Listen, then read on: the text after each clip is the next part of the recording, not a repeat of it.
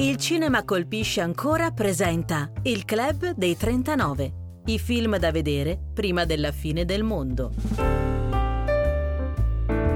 Un programma ideato e condotto da Michela Gorini.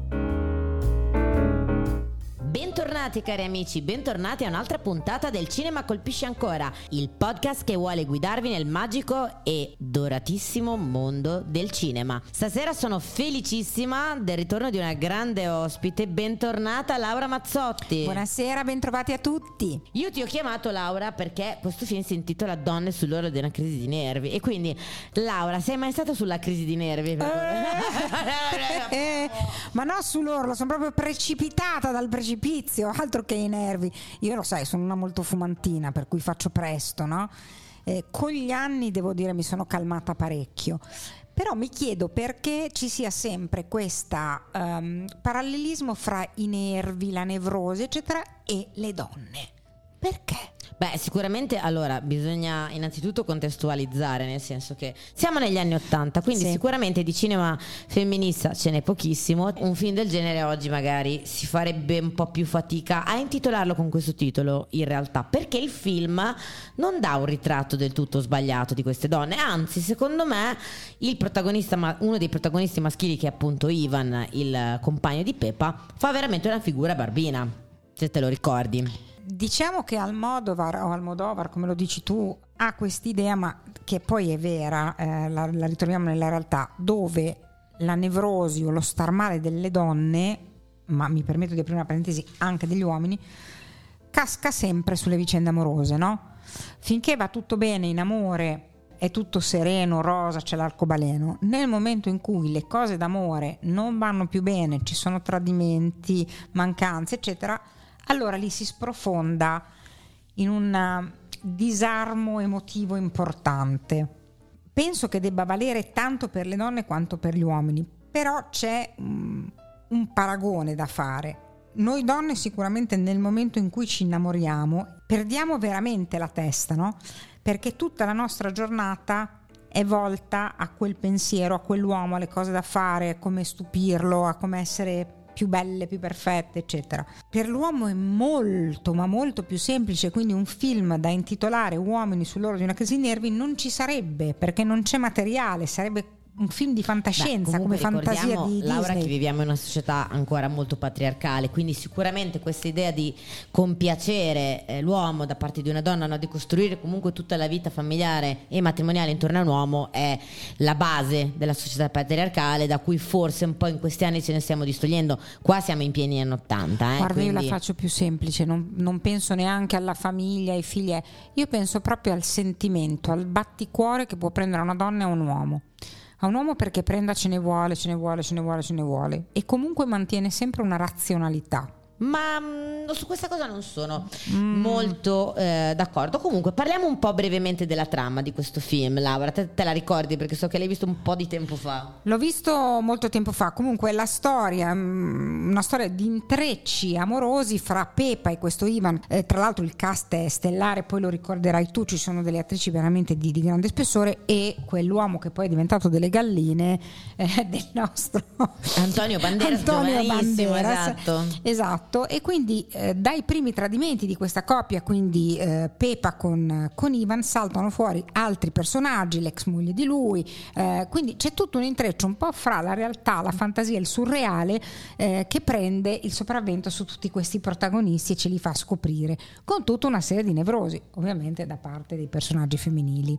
Esatto, io in realtà questo film l'avevo visto ai tempi e l'ho rivisto di recente, devo dire che ho trovato delle ambientazioni molto anni 80, dei costumi delle scenografie estremamente anni 80. Stupendi po' tamarri, però bisogna dire che ci sono tanti elementi. Allora, sicuramente abbiamo, come hai detto te, l'intreccio di tre storie. Abbiamo la storia appunto di Pepa che è innamorata di Ivan, ma viene lasciata dallo stesso sì. Ivan, eh, che tra l'altro è reduce da una storia con la ex moglie che è stata internata e dichiarata pazza dopo che lo stesso Ivan l'ha lasciata. Giulietta Serrano. Esatto. Pepa scopre di essere incinta proprio una settimana dopo che Ivan l'ha lasciata e che si eh, appresta a partire per Stoccolma dicendo che è da solo. Tra l'altro c'è una scena in questo film veramente bellissima che ha la capacità di ritrarre il maschio medio mentitore laido. Io mi aspettavo che questo film ritraesse delle donne in un modo molto parodistico e molto eh, nevrotiche. In realtà le nevrosi eh, vengono quasi smorzate, nel senso che sì, sono nevrotiche, se ne fanno di tutto, eh, però non è la donna isterica, per intenderci, è una donna che è portata allo sfinimento. Infatti il titolo è Sull'orlo non è in piena crisi di nervi, è sull'orlo, cioè sono sull'uscio prima di implodere. Però devo dire che a me la cosa che mi ha colpito è che questi personaggi femminili hanno questa capacità contestualmente di adattarsi, no? infatti si dice che la grande differenza tra l'uomo e la donna è che la donna fisicamente, proprio per natura, ha portato al cambiamento, proprio perché è stata, cioè per natura la donna deve portare avanti le gravidanze, quindi è un essere proprio congegnato per... La donna sopporta. Ma secondo me la donna regge anche di più il cambiamento. Quindi le donne, per quante gliene succedano in questo film, riescono sempre in qualche modo no, a uscirne. L'uomo invece viene ritratto veramente come un mentecatto. I due uomini, infatti, principali del film sono appunto il nostro Ivan e suo figlio, che è interpretato da Antonio Banderas, che fa Carlos. Ivan, a un certo punto c'è questa scena bellissima perché Pepa tutto il film cerca di telefonare a Ivan, no? gli lascia questi costanti messaggi in segreteria, ai tempi non c'erano i cellulari, quindi lo insegue per tutta Madrid, va a vedere se è a casa dell'ex moglie, va in ufficio Dopo parleremo anche del discorso della valigia e del telefono che sono due elementi molto importanti. Cerca di restituirgli questa cazzo di valigia che è in casa di sue cose che lui le vuole a tutti i costi.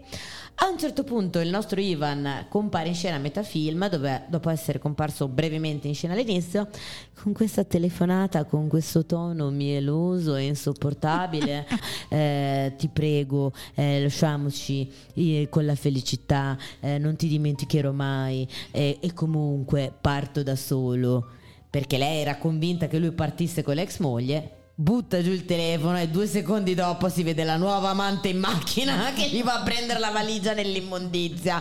Cioè, è veramente un ritratto pazzesco, assolutamente realistico. Assolutamente realistico, concordo. Perché ci sono quegli uomini sì. che hanno questa capacità no, di, di, dire delle minchiate a nastro. Laura, sì, sì, sì, sì, sì, sì, 30 secondi dopo hanno la lingua in bocca a un'altra.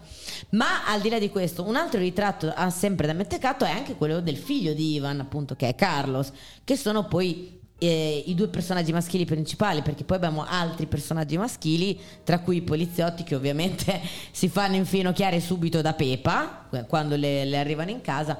Il nostro Carlos appunto appare con la sua eh, fidanzata a casa, di, a casa di Pepa, Pepa, per visitare l'appartamento, fidanzata tra l'altro che è una delle attrici cult di, di Almodovar, la ritroveremo in tanti altri film, così come Carmen Maura che è la protagonista. Sì ricordiamo anche la mamma in Volver, la troviamo in tantissimi ruoli di, dei film di Almodovar. E eh, quando la sua fidanzata viene drogata da Pepa con questo gaspaccio contenente sonniferi, lui praticamente si tromba Candela, che è la migliore amica di Pepa, ma proprio nella stessa stanza, no? Quindi lui che fa tanto il ragazzo tenero, eh, premuroso, dolce, gentile, si tromba un'altra con l'amorosa lì in casa, insomma. Ecco. Beh, diciamo che eh, questo povero Banderas non è che ha fatto dei film dove usciva sempre benissimo. Allora, Davide, ti faccio una domanda subito a trabocchetto, perché in realtà il film di Almodovar è pieno di citazioni, perché si sa che Almodovar è un grande citazionista. Secondo te il film, il personaggio di Ivan, a che figura del cinema è ispirato? Il personaggio di Ivan, eh, beh, forse otto e mezzo. Esattamente, esattamente. Cita proprio otto e mezza di Fellini. E infatti nostro Fellini è famoso per non essere proprio una persona sempre onesta nelle dichiarazioni. Diciamo era famoso per essere un po' fedifrago, ecco. Sono un gran bugiardo. appena appena appena. C'è questo uomo che si deve destreggiare tra tutte queste donne. Ovviamente qui è in chiave grottesca, quindi queste donne a un certo punto addirittura eh, Pepa si troverà coinvolta in uh, scopre che l'ex moglie di, eh, di, Ivan lo vuole uccidere, correrà all'aeroporto per salvarlo e Ivan le chiede, secondo me è una scena molto bella in cui le chiede ma perché sei venuta qua se non mi volevi parlare? E lei ha detto guarda io non ti volevo sulla coscienza ma sinceramente non ti voglio mai più vedere nella vita E secondo me questo è un gran modo di uscire di scena. Sì, però ti faccio riflettere su questo, che noi donne spesso arriviamo a questo uh, punto di non ritorno dopo che ce ne hanno fatte tante. Oh, no? sì, sì, Noi sì, abbiamo pazienza, perdoniamo, ci crediamo, ci dobbiamo scornare no? nel momento in cui abbiamo un obiettivo, eh, un uomo per il quale abbiamo perso la testa, si trotta, si galoppa mh, alla conquista. Nonostante le cadute, nonostante ci facciamo male, nonostante le umiliazioni, eh, si va avanti. Quando però questa corda si rompe, questa catena cade definitivamente dopo molte, molte, molte, molte volte, però noi non torniamo più indietro. Sì, questo è vero, però ci mettiamo quelle moltissime volte, Sì, tante diciamo volte. che prima prendiamo tante di quelle randellate che mai e poi questo tagliare dalla sera alla mattina eh, poi ci porta a doverci leccare delle ferite per tanto tempo quando poi si riesce perché non sempre poi alcune di queste guariscono Ma queste donne ritratte da Almodovar nel 1989, alla fine degli anni 80, e sono ancora attuali? Secondo me sì. E devo dire la verità. Quella, la cosa che ho apprezzato di questo film ha una capacità veramente molto fine di ritrarre queste donne sull'oro di una crisi di nervi, nel senso che se lo dovessimo fare ai giorni d'oggi, un film del genere, quanto urlerebbero queste attrici, no? Quanto sguaierebbero, quanto sarebbero sopra le righe. Qui invece, per quanto siano dei personaggi estremamente caratterizzati, Pepa, Candela, ma anche l'amorosa di Carlo, sono tutte molto caratterizzate, ma anche la ex, mo- cioè la ex moglie, ricordiamo che è una sadica pazza che è stata internata dieci anni, però è sempre tutto molto, come posso dire, Contenuto. contenuto ed elegante, no? Cioè è un quadro che comunque non sguai, non, non- non svacca mai, per intenderci. No, ci sta, ma soprattutto dietro c'era Almodovar che è sempre stato comunque un ottimo regista da quel punto di vista. Magari se lo dai a un regista un pochino di seconda terza fascia è capace che la butta, come dicevi prima, in, vacca. Cioè, sì, anche perché il tema per buttarlo in vacca ci, ci vogliono veramente due secondi. Sì, se lasci brilla sciolte a certi attori te la fanno un po' come ma, vogliono cioè, loro. ma anche certi sceneggiatori, cioè nel senso che eh, ricordiamo che ci sono tanti elementi in questo film, nel senso che Pepa vive in un attico dove praticamente ha un sacco di piante, è innamoratissima delle sue piante, ma ha delle galline, se vi ricordate, ed è innamoratissima delle sue galline. Poi una cosa molto interessante è appunto questo rapporto col telefono, no?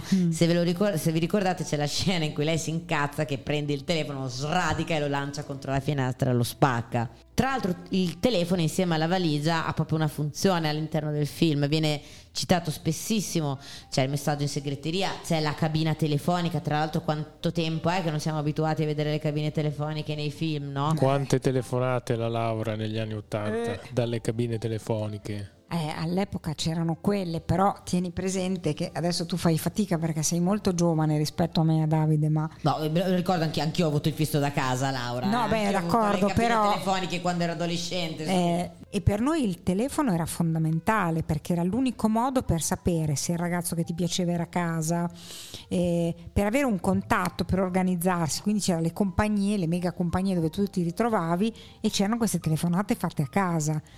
E- ed eravamo così, ed eravamo le prime ad esagerare così tanto col trucco. Le nostre mamme negli anni 60 avevano l'eyeliner nero, eh, dei rossetti abbastanza neutri e questi trucchi magari caffè latte.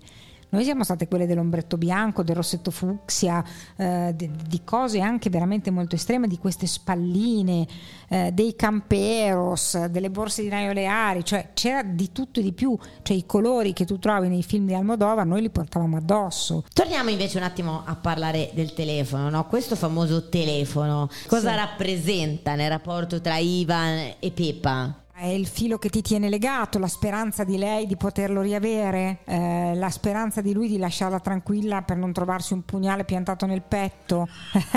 che cos'è? Può essere tutto e può essere niente. Davide? Dalle dichiarazioni che fece Almodovar, lui considera il telefono e la segreteria telefonica come una realtà che aiuta i bugiardi. Sì, esattamente. Perché attraverso il telefono ti camuffi. Il No- precursore di internet. il precursore di internet, ma anche il precursore dei leoni da tastiera. Sì. eh? Che da dietro una E tastiera. infatti, se vi, se vi e ricordate, Pepa e Ivan fanno un mestiere nella vita, che è quello dei Cent- no, dei doppiatori. Dei doppiatori. E quando Ivan chiama Pepa per dare il grande messaggio d'amore, lei dice proprio: Riconosco tutte le sue tonalità di voce di quando mente perché doppia i film.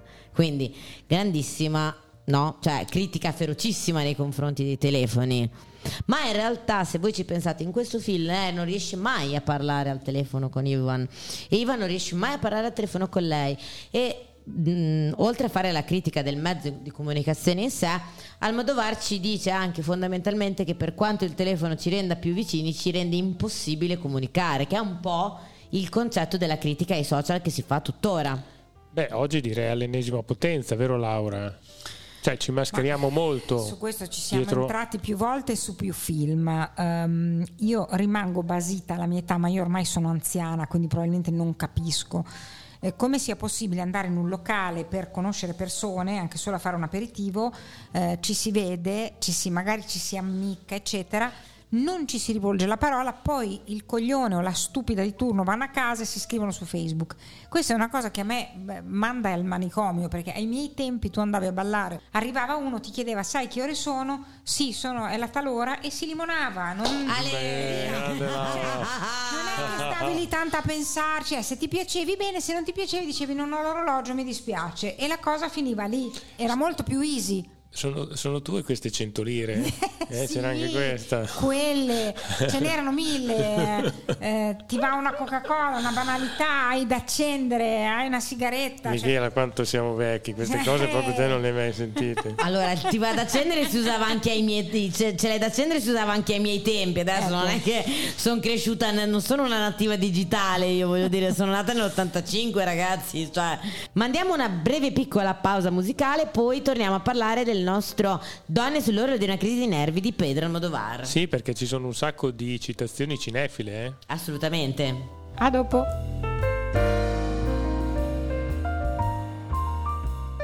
Il Club dei 39.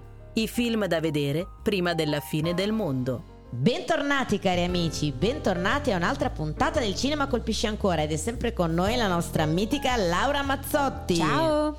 Stavamo parlando appunto di un grande cult che poi portò alla celebrità il nostro Pedro Almodovar perché questo film fu candidato nell'89 al miglior film straniero e fece conoscere Almodovar al eh, mondo del cinema internazionale. Ma quell'anno non vinse Laura. Mannaggia. Vinse un film danese intitolato Pelle alla conquista del mondo. Comunque Davide, parliamo delle citazioni invece, le grandi citazioni di Almodovar. Beh, abbiamo citato Otto e mezzo poco fa, un'altra grande citazione è Johnny Guitar. Johnny Guitar, infatti eh, nel film Pepa e Ivan doppiano Joan Crawford e Sterling Hayden.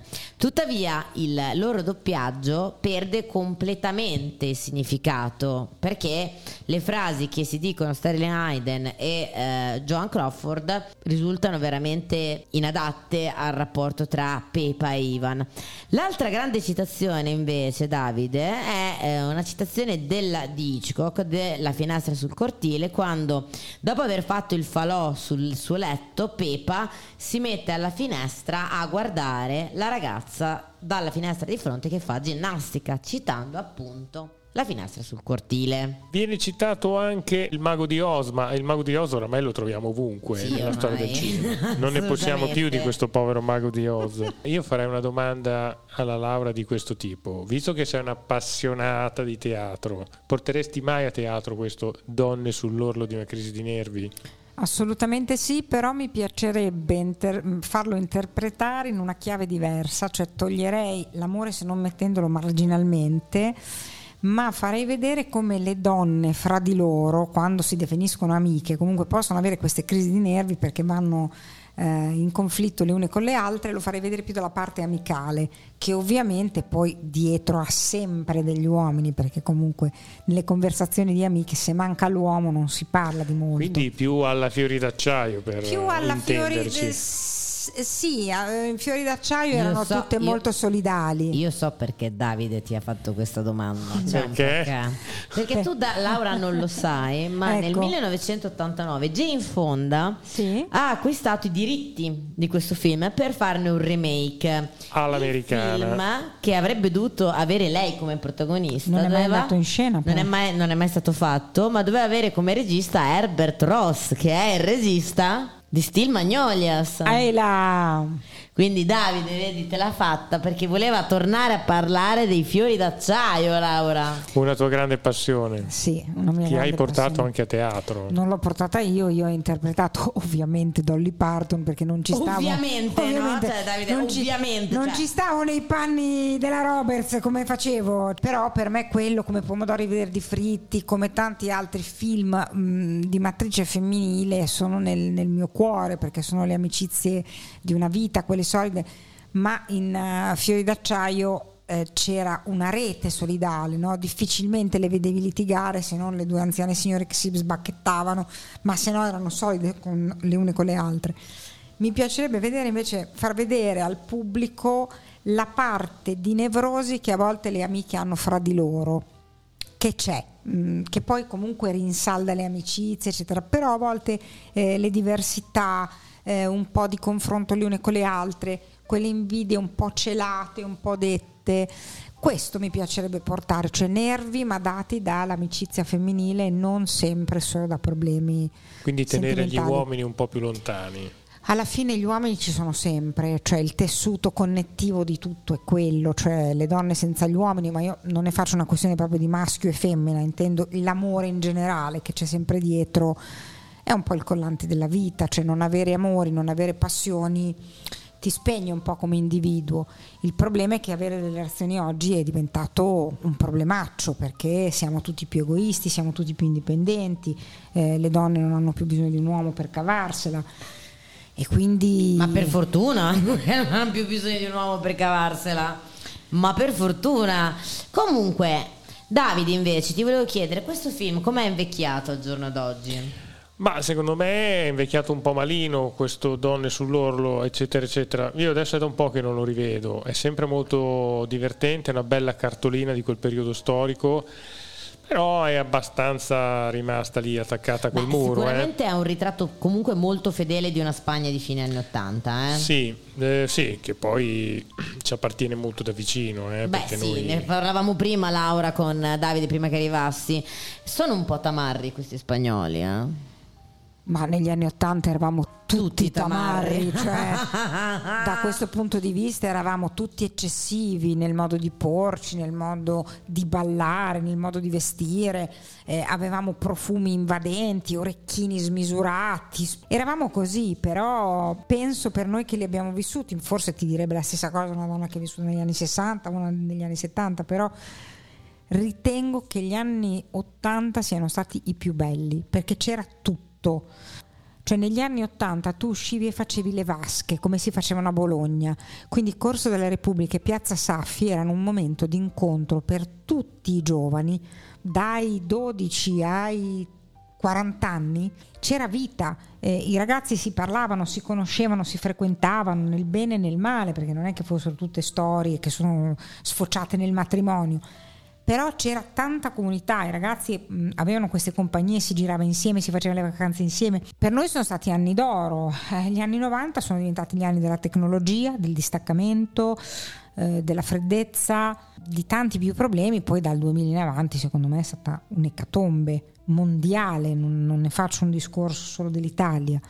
E oggi io guardo questi giovani e dico, boh, se avessi io 13, 14, 16 anni oggi, cosa farei? Perché da un lato li vedo più svegli, più smart, dall'altro li vedo soli, molto molto molto molto soli. Beh, allora possiamo dire in fondo che Almodovar aveva un po' ragione quanto aveva da dire contro le compagnie telefoniche, no? Sì, beh, comunque tornando al film è molto interessante, a me piace, Almodovar per me è un regista molto importante nella storia del cinema, non solo spagnolo, europeo ma anche mondiale perché poi ha fatto un sacco di film eh, molto belli, Beh, molto profondi. Sì, ci sono dei film come Parla con lei, con tantissime... Mh, eh, eh, tutto su mia madre. Eh, ecco, eh. soprattutto è stato un regista che è maturato tantissimo. Negli anni sì, ha avuto cioè, un'evoluzione pazzesca. Tu pensa ad un nostro equivalente, regista italiano importante, Nanni Moretti, sì, eh, è sempre stato Moretti fino ai giorni esatto, nostri. Esatto, e non c'è stata un'evoluzione fondamentalmente. Cioè, Almodovar secondo me ad un certo punto ha saputo uh, approfondire certe tematiche. Beh, ha saputo anche adattarsi al clima degli anni in cui gira, no? Perché se tu comunque pensi a un po' ai film mm, che ha girato, la tematica del, del, di Parla con lei mm, negli anni 90, la tematica di Tutto su mia madre. Un film come Donne sull'orlo di una crisi di nervi in Italia non l'abbiamo mai fatto in Ma io oso storici. dire anche per fortuna, sì. da, un, da, un, lato. Abbiamo fatto che... però Uomini sull'orlo di una crisi di nervi, che era una pièce teatrale uscita mi sembra nel 1993, i primi anni 90, che annoverava nel cast anche Claudia Cole. Ecco, io direi che ci possiamo fermare qui. Secondo me invece Almodovar ha fatto proprio una crescita a livello personale, a partire proprio dal te, dai temi affrontati, se pensiamo anche a Carne Tremula, ad esempio, che è uno dei primi film che non è dei migliori, tra l'altro ricordiamo che nel cast c'è ehm, Javier Bardem, ma c'è anche la nostra Francesca Neri che non è il massimo della vita, però è un film che parla di handicap, cioè è un regista che ha affrontato veramente tante tematiche diverse, con questi rapporti familiari a volte molto morbosi in uh, Tutto su mia madre c'è eh, addirittura un rapporto tra una donna e un uomo transessuale, una donna transessuale, questa donna rimane incinta a sua volta. È stato un regista che ha affrontato anche, sì, anche dei temi scomodi. Scomodo, ma anche in modo leggero, anche se pensiamo a una mala educazione, no? Sì, sì, cioè, noi, noi, un Almodovar non l'abbiamo mai avuto. Non l'abbiamo mai avuto. Nonostante qualcuno... Forse... Ci fu un periodo in cui si diceva che l'Almodovar italiano era Papi Corsicato. Ecco, allora possiamo andare via. Eh, allora io chiudo chiuderei questa puntata no, qui. avercene avuti di Almodovar. No, allora io devo dire, regista. gli ultimi due film di Almodovar non mi sono piaciuti tantissimo. Non l'avevamo capito, questo Però era... veramente, ad Così. esempio anche il corto The Human Voice con Tilda Swinton che è stato presentato due anni fa a Venezia, è un, veramente un capolavoro perché comunque parla di una donna anche lì che viene lasciata, che ha tutto questo percorso interiore che affronta da sola ed è un ritratto pazzesco, di, cioè, tra l'altro una grandissima attrice che è Tilda Swinton. Ho utilizzato attrici molto diverse tra di loro, attrici prettamente spagnole, io amo molto questa caratterizzazione. Penelope Cruz, ad esempio, è un'attrice che nei suoi film ha sempre funzionato tantissimo, in Tutto su mia madre fa la parte di questa suora che rimane incinta, in Volver fa la parte di questa madre che è stata violentata dal padre, cioè sono tante cose in un unico film, eh? è difficile anche. A lui riconosco la bravura di scegliere delle donne non belle, perché lui le ha sempre scelte non belle, ma delle quali tu ti innamori per carattere, per forza, per Beh, sono donne con, perché Carmen Maura, che è la protagonista di Donne sull'ordine della crisi di nervi, non puoi assolutamente dire che è una bella donna, nel senso, cioè, da parliamo, copertina, eh. ecco, parliamo degli anni Ottanta, parliamo delle super top model, no? Lui eh. ha scelto Carmen Maura, che comunque è una donna che ha un volto estremamente carismatico, è una donna estremamente Beh, lui espressiva. guarda, ha fatto con gli attori, con i visi, quello che fece Fellini qualche decennio sì, prima. assolutamente. Sì. Cioè riusciva a caratterizzare dei personaggi e a renderli, come si diceva, felliniani, no? quindi anche lui comunque aveva i personaggi almodovariani, cioè dei personaggi che erano imperfetti però bucavano un casino lo schermo. Almodovar è uno di quei pochi registi che affronta tante tematiche scomode senza non cadere nella retorica del dolore, no? Se ad esempio pensiamo a Volvere, il protagonista di eh, Volvere è Penelope Cruz, no? All'inizio del film sua figlia accoltella il suo compagno perché tenta di abusare di lei. Durante il film si scopre che la stessa Penelope Cruz Cruz è stata violentata dal padre ed è rimasta incinta.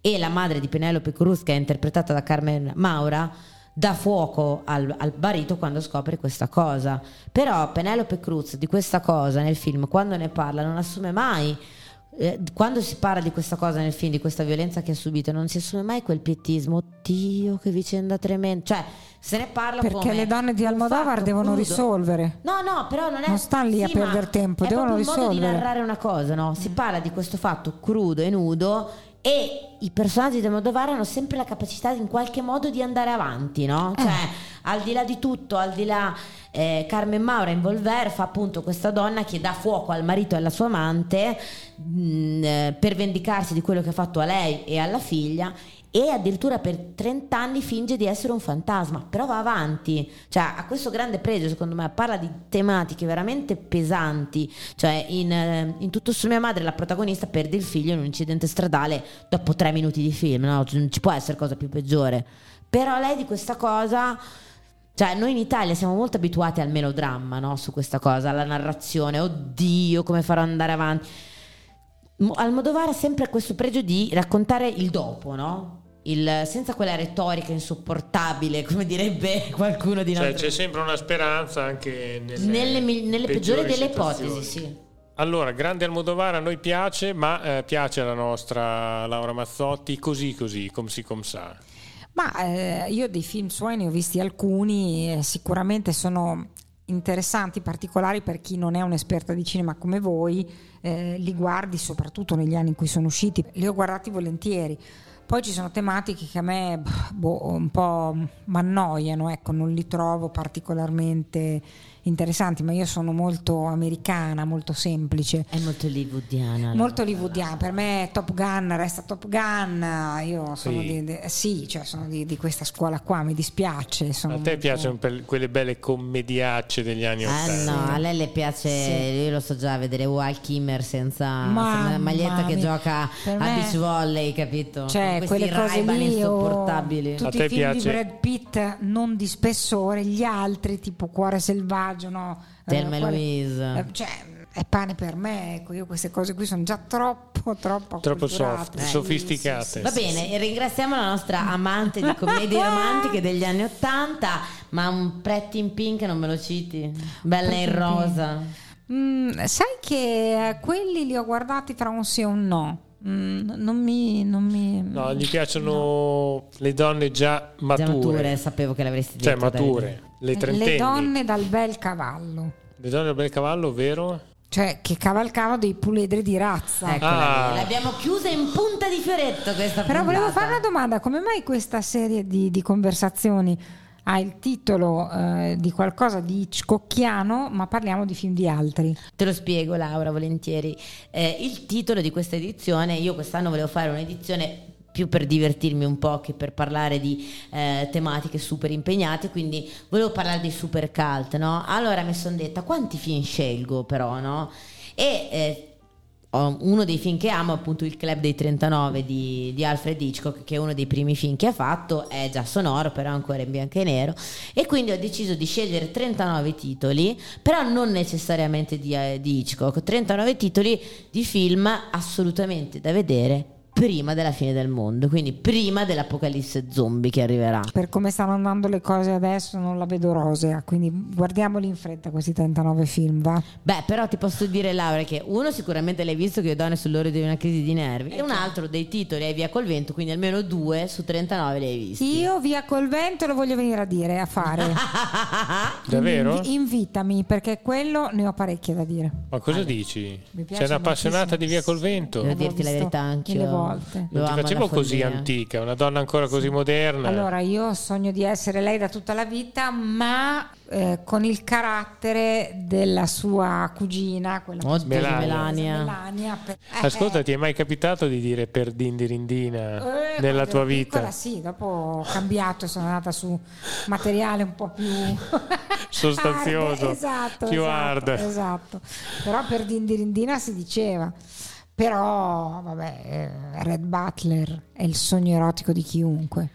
Sai che ti, ti svelo una grande cosa, sai Oddio, che Red Butler gli fecero, cioè Clark Gable, gli fecero rifare tutti i denti prima della, di Il girare film. via col vento e eh, Vivian Lee si lamentò tantissimo, infatti c'è solo una scena di un bacio perché aveva una fiatella tremenda dovuta all'intervento per rifarsi i denti e lei non gli voleva star vicino.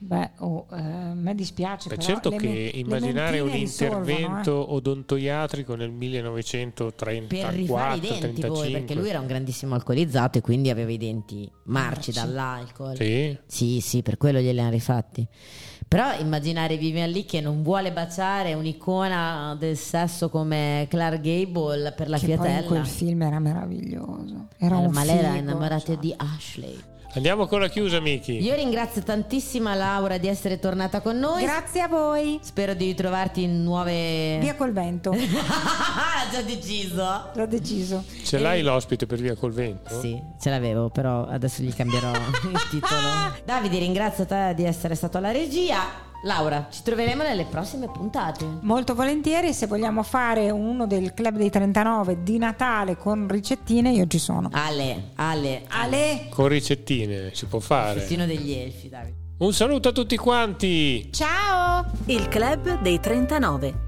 I film da vedere prima della fine del mondo. Un programma ideato e condotto da Michela Gorini.